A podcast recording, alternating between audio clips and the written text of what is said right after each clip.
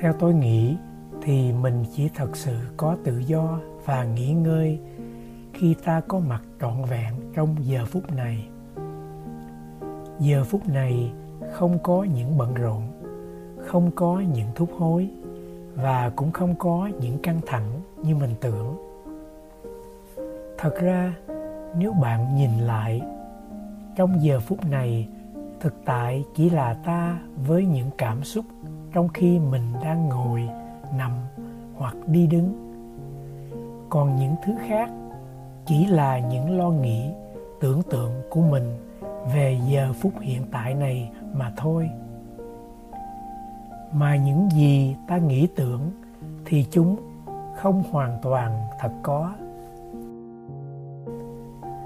Nếu như ta cứ suy luận, phân tách về giờ phút hiện tại thì trời có trong đến đâu?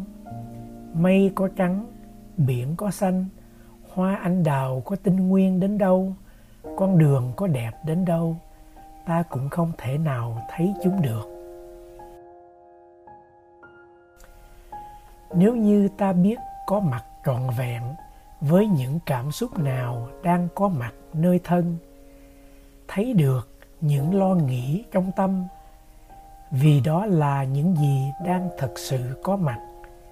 Với một tâm không phê phán, ta sẽ vẫn có thể tìm thấy được một sự an ổn ở ngay giữa những lo âu, giữa những bận rộn hàng ngày của mình. Điều ấy đơn giản thật đó, nhưng có lẽ vì quá đơn giản mà ta không thật tâm chú ý đến việc ấy ta hãy quay về với chính mình để có được những thời gian nghỉ ngơi ngay trong một ngày bận rộn.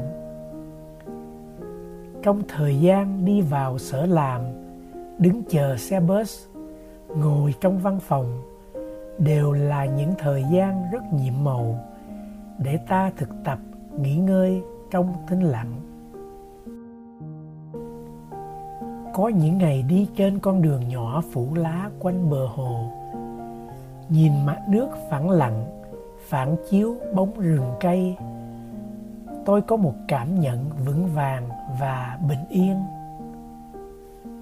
Trong cuộc sống, nhiều khi vì biết buông thả những mong cầu mà ta lại có thể tiếp xúc được với những thực tại rất tự nhiên, chân thật và sâu sắc đó có thể là một buổi chiều cuối thu.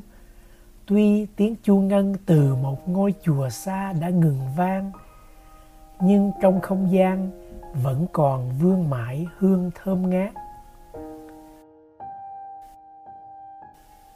Chuông chùa đã lặng tiếng ngân, hương hoa vẫn thoảng, chiều buông vẹn toàn. Ba xô